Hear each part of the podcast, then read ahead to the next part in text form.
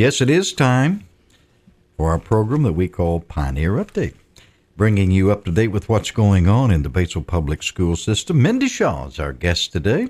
Well, it's been a few days since I've seen you. Have you done any traveling lately? We did. We've done a little bit of traveling over the Christmas holidays, just mm-hmm. visiting here and there with families and friends, mm-hmm. and so glad to have been able to do that. I know you and your husband do a lot of travel around. We do. We love to travel. Oh man, I do too. I'll tell you.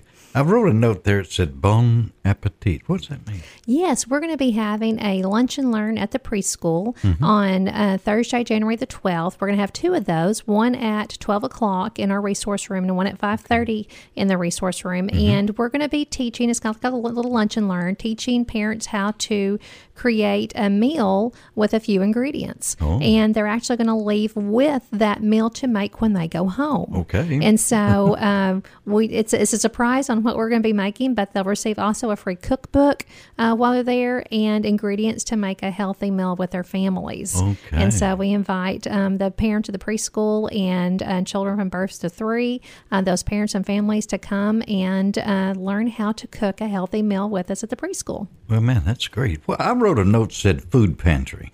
Yes, we have a food pantry at the preschool, and we're so mm-hmm. proud to have that. Yes. And we just want to say a big thank you to everybody in our community that gave this year to help support the food pantry. Our mm-hmm. food pantry not only supports the preschool, but all the other schools in the in the elementaries and junior highs and high school in the Batesville School District. Oh. And so um, we we have a lot of children and families that come by and pick up food there, and that's just a huge resource and help to all those families in need in our area.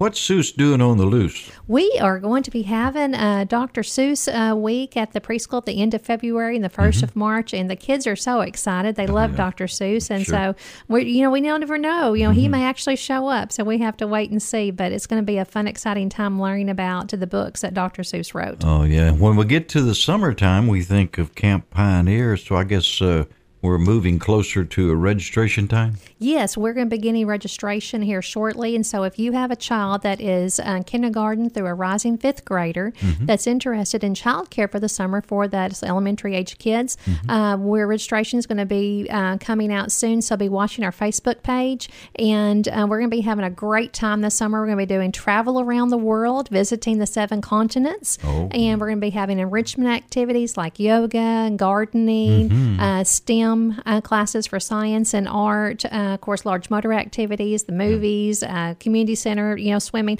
lots of fun stuff. oh, no doubt about it. All that's going on in the Batesville Public School System, and Mindy Shaw is here to tell us all about it. Thank you, ma'am. Thank you.